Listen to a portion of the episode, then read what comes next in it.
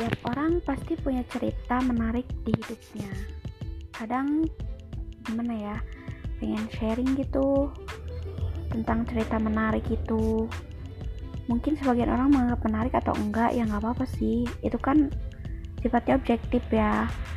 Tapi kalau di obrolan film ini, maksudnya bukan obrolan, cerita film ini ya cerita-cerita menarik tentang Silmi gitu kayak lebih ke curhat. Thank you